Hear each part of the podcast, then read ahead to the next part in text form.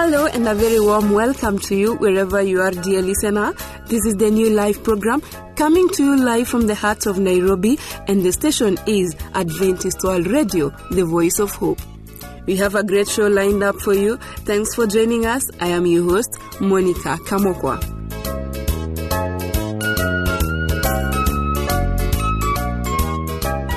We are more than glad to have you on board, our dear listener. Today, the first segment will be on family life, and Pastor Kigono will join us to talk about working on issues. Thereafter, Sister Becky Arunga will join us during the Bible segment. But first things first, Faith for Today Quartet comes to us with the song, For a Thousand Tongues. Sit tight and enjoy. Oh, for a thousand tongues to sing my great Redeemer's praise, the glories of my God and King, the glories of my God and King.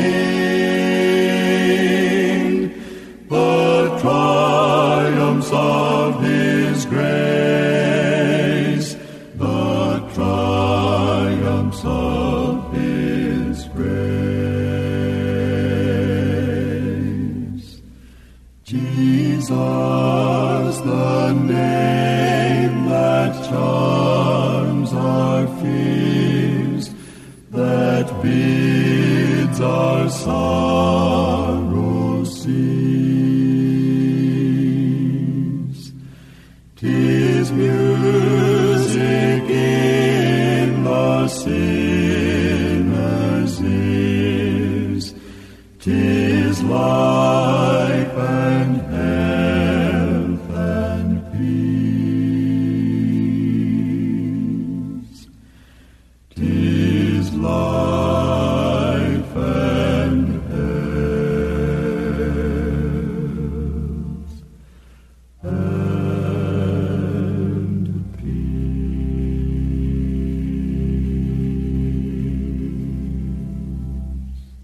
My gracious Master and my God, assist me to proclaim, to spread through all the earth abroad, to spread through all the earth abroad, the honors of His name.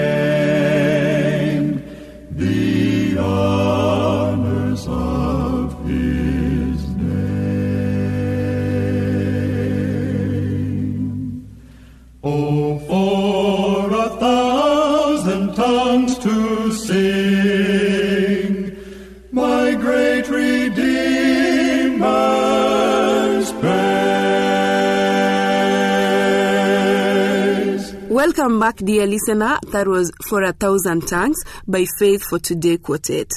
And now on Family Life, Pastor Kigono joins us with more on how to work on issues. Stay tuned and be on the know. Remember, you're listening to the New Life program, coming to you live from the heart of Nairobi. This is Adventist World Radio, the voice of hope.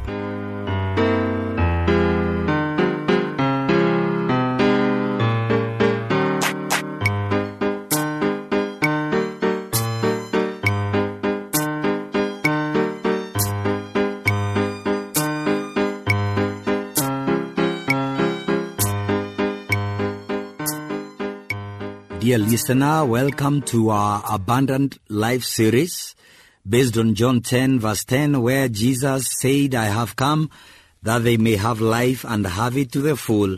And we believe that that fullness of life, that abundant life, encompasses our marriage as well. Today, I want us to discuss on working on issues. And I want us to look at Psalm one twenty-seven verse one, where the Bible says, unless the Lord builds the house, they labor in vain who build it. The homes we are building within our lives and our marriages are not all about us. They are actually more about God's kingdom work being done here on earth. Yes, God wants to lavish his love and gifts upon us, but he also looks beyond our individual comforts and weaves them into his kingdom work for the greater good of all. As you read John chapter one in the Bible, you will see that through him and in him and for him, all things were created. God delights in us, but everything is not all about us. We are part of a body, created to be in communion with each other and with God. Those of us who try to live in denial of that truth contribute to the problems in this world and in our marriages in particular.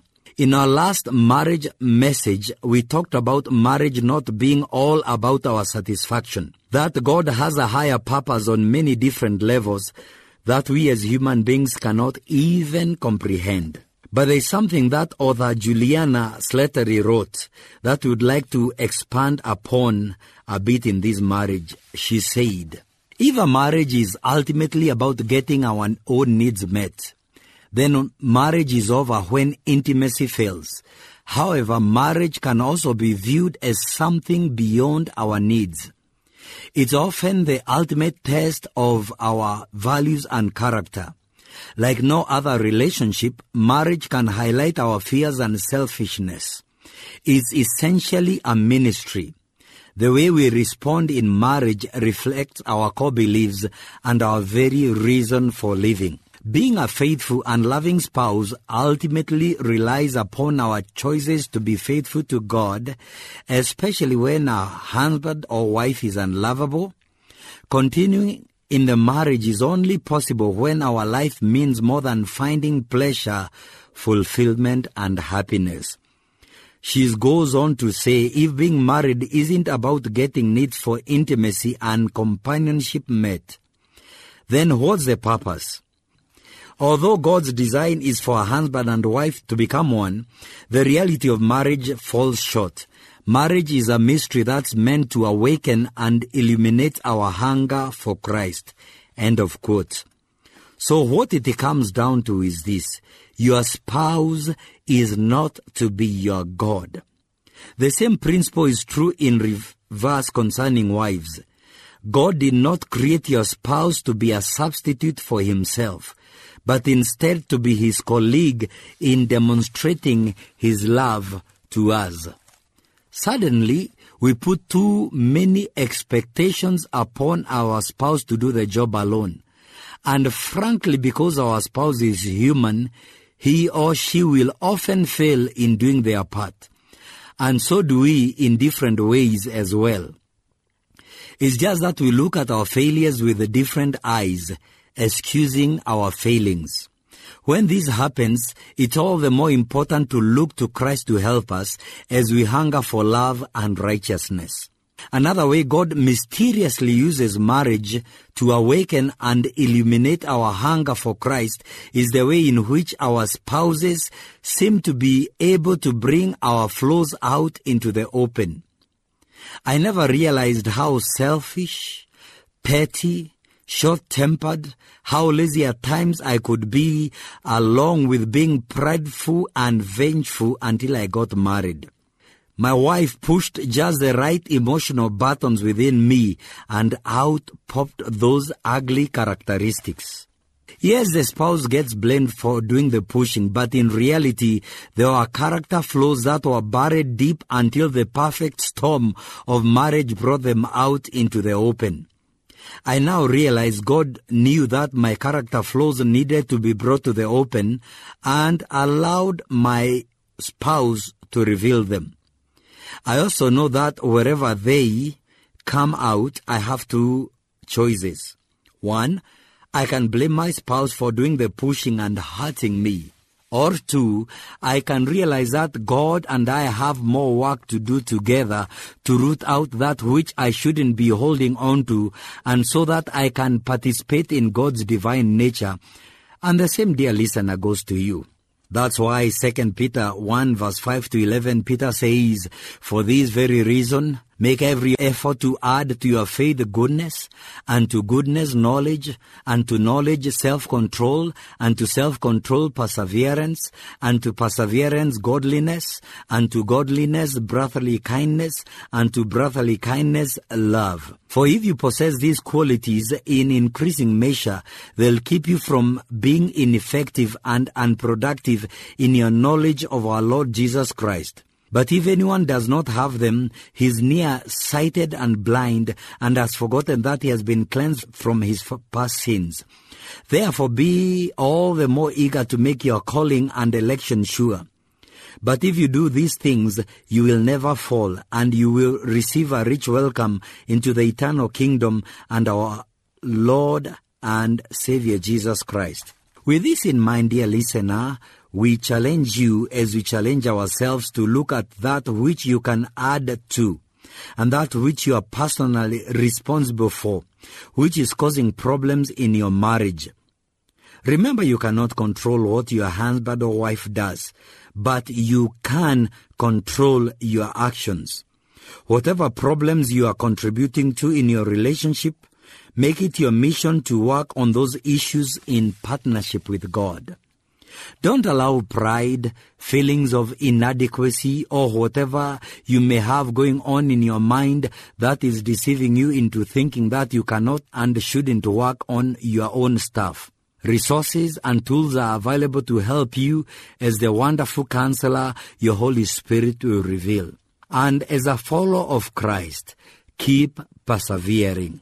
James one verse four says, "Consider it pure joy whenever you face trials of many kinds, because you know that the testing of your faith develops perseverance. Perseverance must finish its work so that you may be mature and complete, not lacking anything." So, dear listener, when you are facing trials in your relationships and in life, ask the Lord what you can learn through it all. Participate with Him in redeeming that which is problematic. Please don't add to the problem. Learn and apply all you can to persevere and grow despite the painful way it is presented. In light of these, we would like to pass a prayer that was sent to us on to you. We pray you enough sun to keep your attitude bright no matter how gray the day may appear. We pray you enough rain to appreciate the sun even more. We pray you enough happiness to keep your spirit alive and everlasting. We pray you enough pain so that even the smallest joys of life may appear bigger. We pray you enough gain to satisfy your wanting. We pray you enough loss to appreciate all that you possess. We pray you enough hellos to get you through the goodbyes you experience. We are asking God to fill you with the knowledge of His will through all spiritual wisdom and understanding, and we pray this in order that you may live a life worthy of the Lord and may please Him in every way, bearing fruit in every good work and growing in the knowledge of God. That is Colossians one verse nine to ten. Romans fifteen verse five to six, "May the God who gives endurance and encouragement give you a spirit of unity among yourselves as you follow Jesus Christ, so that with one heart and mouth you may glorify the God and Father of our Lord Jesus Christ." And we leave you with a prayer recorded in Second Thessalonians three verse five. "May the Lord direct your heart into God's love and Christ's perseverance."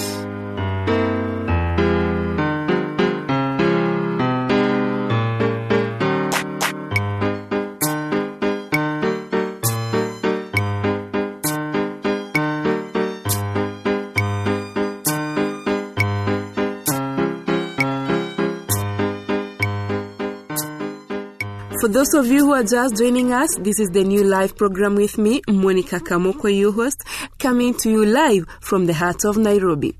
This is Adventist World Radio, the voice of hope.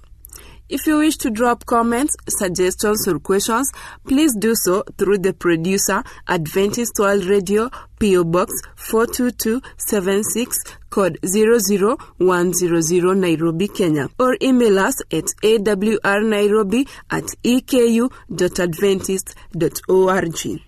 Now that that is off the way, here is a song, My Lord, What a Morning, by Faith for Today Quartet.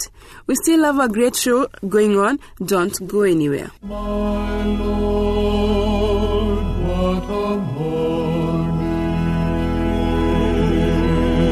My Lord, what a morning.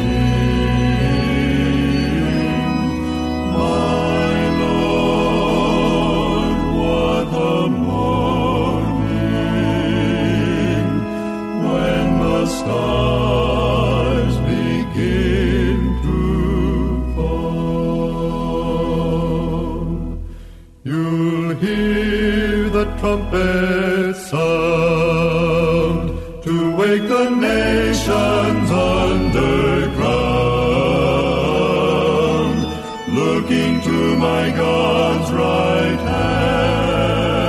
hand when the stars begin.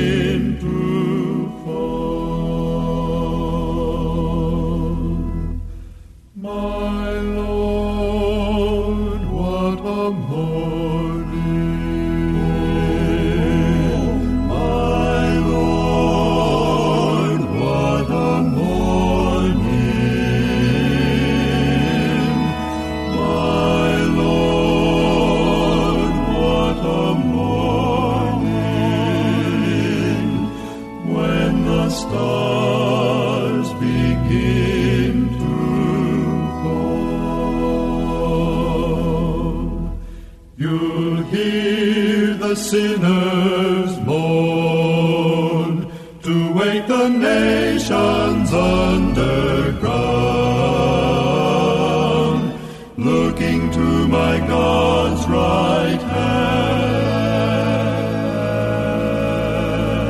hand when the stars begin.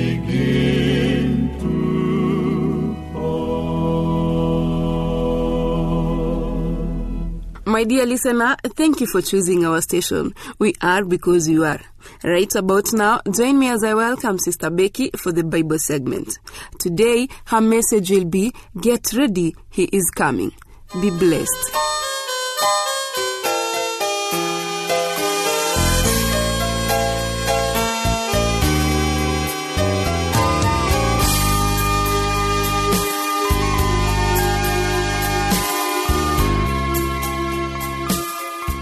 It is indeed a privilege that the Lord has granted unto us, that we may be in his presence to study his word and to learn of his patient ways. Uh, beloved, I do not know your experience with the Savior, but I can state of a fact that the Lord is always nigh unto they that call him and unto they that seek him with a pure heart. Today I am your sister in Christ, Becky Arunga. I invite you that we pray together even as we seek to delve into the study of what God has for us this day. Eternal and ever-living Father, we give thanks and praise unto your name for your divine providence and for your loving kindness. Thank you, O dear Lord, for whenever we call unto you, you answer us. We praise you and we exalt you for this opportunity to study your word. And I pray, Father, that you may bless us immensely with every spiritual blessing, by giving us utmost concentration to be able to know the things, the wondrous works of your law. Abide with us till we come to a close, for I pray in Jesus' name. Amen. Beloved of God, I would want us to look at a, a fact that is there for us to understand and underscore in these last days that we live in. We have the Apostle Paul writing a letter to the church in Thessaloniki, telling them exactly what shall happen regarding the end of the age. There has been a lot of misconceptions regarding the Christ whom we serve and how he shall appear to take his people who shall be victors over the world. Some, whereas some people opine that Christ will come in a secret manner and take his people away. Other people opine that when others die, they immediately get translated. And we need to know the true position as explained in Scripture, as it is the Word of God that is able to help us all and to bring salvation unto us all.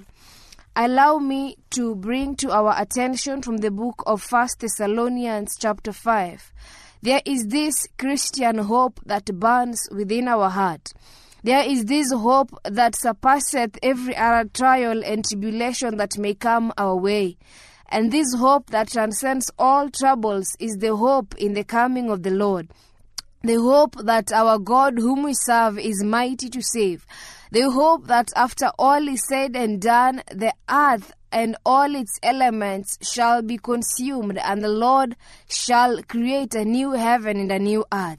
And that hope that burns within our heart, that hope in the coming of the Lord, is what propels us to daily live according to the divine precepts of the Savior. The fact that in a time that is coming, in a little while, all the sorrows of this world will come to an end, and we shall be in a position to dwell with the Lord eternally, is what gives us the joy within our heart. But how sad a state that some of us are oblivious as to the event that shall come, that will be there to herald the second coming of Christ. Or rather, how many times we are oblivious as to that which we ought to do to ensure that the second coming of Christ does not catch us unawares. This was the same situation in the church of the Thessalonians, because they were oblivious, they were ignorant of the happenings or rather events that would mark the second coming of Christ and in the manner in which it shall take place. Allow me to read First Thessalonians chapter five, reading from verse one. The scripture says, "But concerning the times and the seasons, brethren, you have no need that I should write to you. For you yourselves knows perfectly that the day of the Lord so comes as a thief in the night." Essentially, Paul is trying to write this letter and saying that I have no need to write to you telling you exactly when Christ is coming, for his coming is as that of a thief in the night.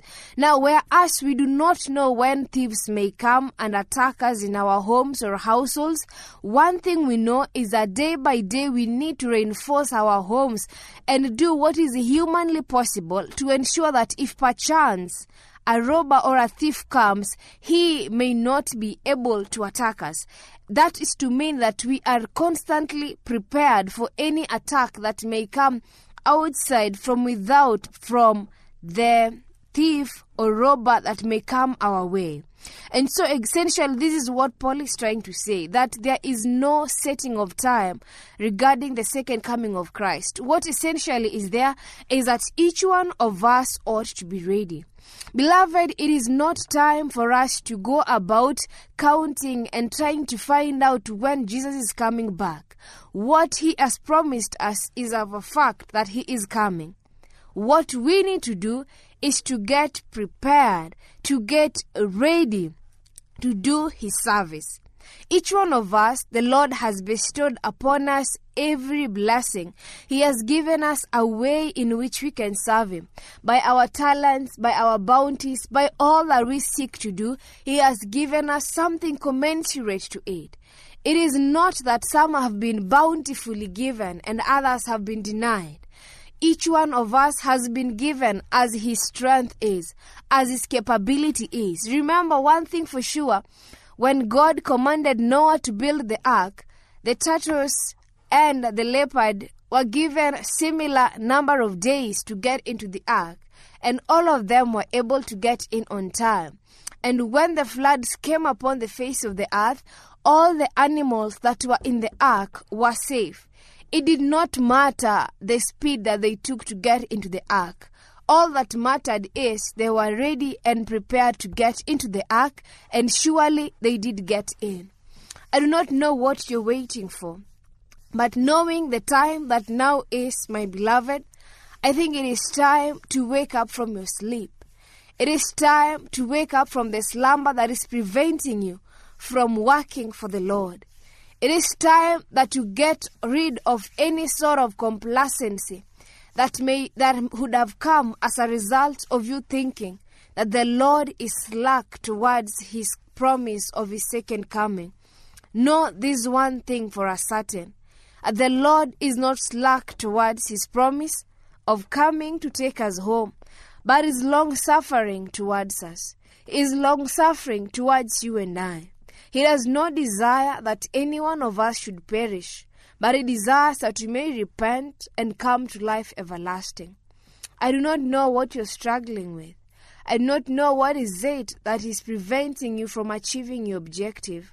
But this one thing I know, that when you trust in the Lord, when you obey the Lord, he shall impress upon your minds the times that we are living in, and you shall be able to know that surely he is near. By the studying of the weather patterns, we are able to know that the coming of the Lord draweth nigh. Even so, as we're looking at the situations that are happening around us, it is possible to know this one thing, that our Lord is nigh. How I pray that this day you may be impressed upon your mind to wait upon the Lord, for this is the hope that burns within our heart. Let us pray. Thank you, everlasting Father. Your word is a lamp unto our feet and a light unto our path. On account of your mercies, you have reminded us of the need to be ready, to be prepared to receive you when you come to take us home. We have nothing to commend ourselves to you, but we hold on to the old rugged cross, dear Lord, that by taking the cross we may in turn get a crown at the end of the age. Keep us faithful, keep us trusting, keep us serving. Lord, we pray in Jesus' name. Amen.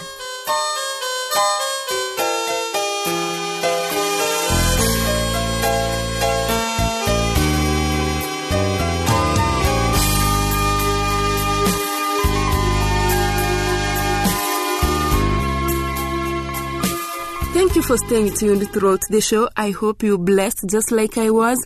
Don't forget to send us your views, comments, or questions about the show through the producer, Adventist World Radio, P O Box four two two seven six, code zero zero one zero zero, Nairobi, Kenya.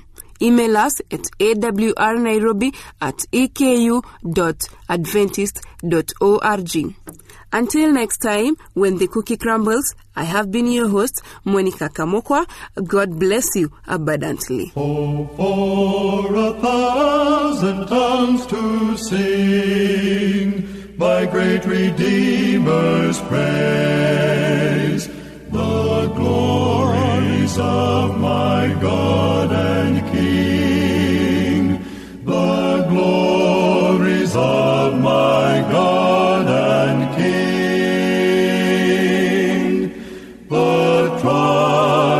Of his grace, the triumphs of his grace.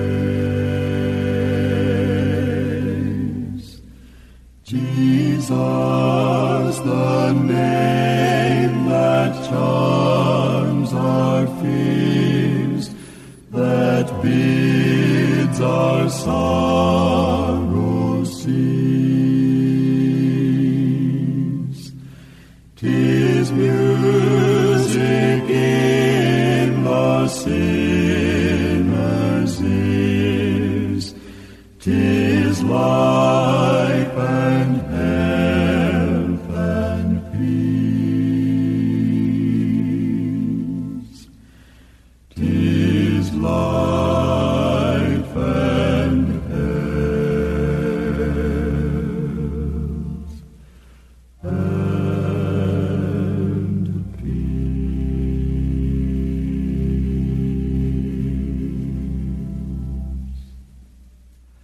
My gracious Master and my God, assist me to proclaim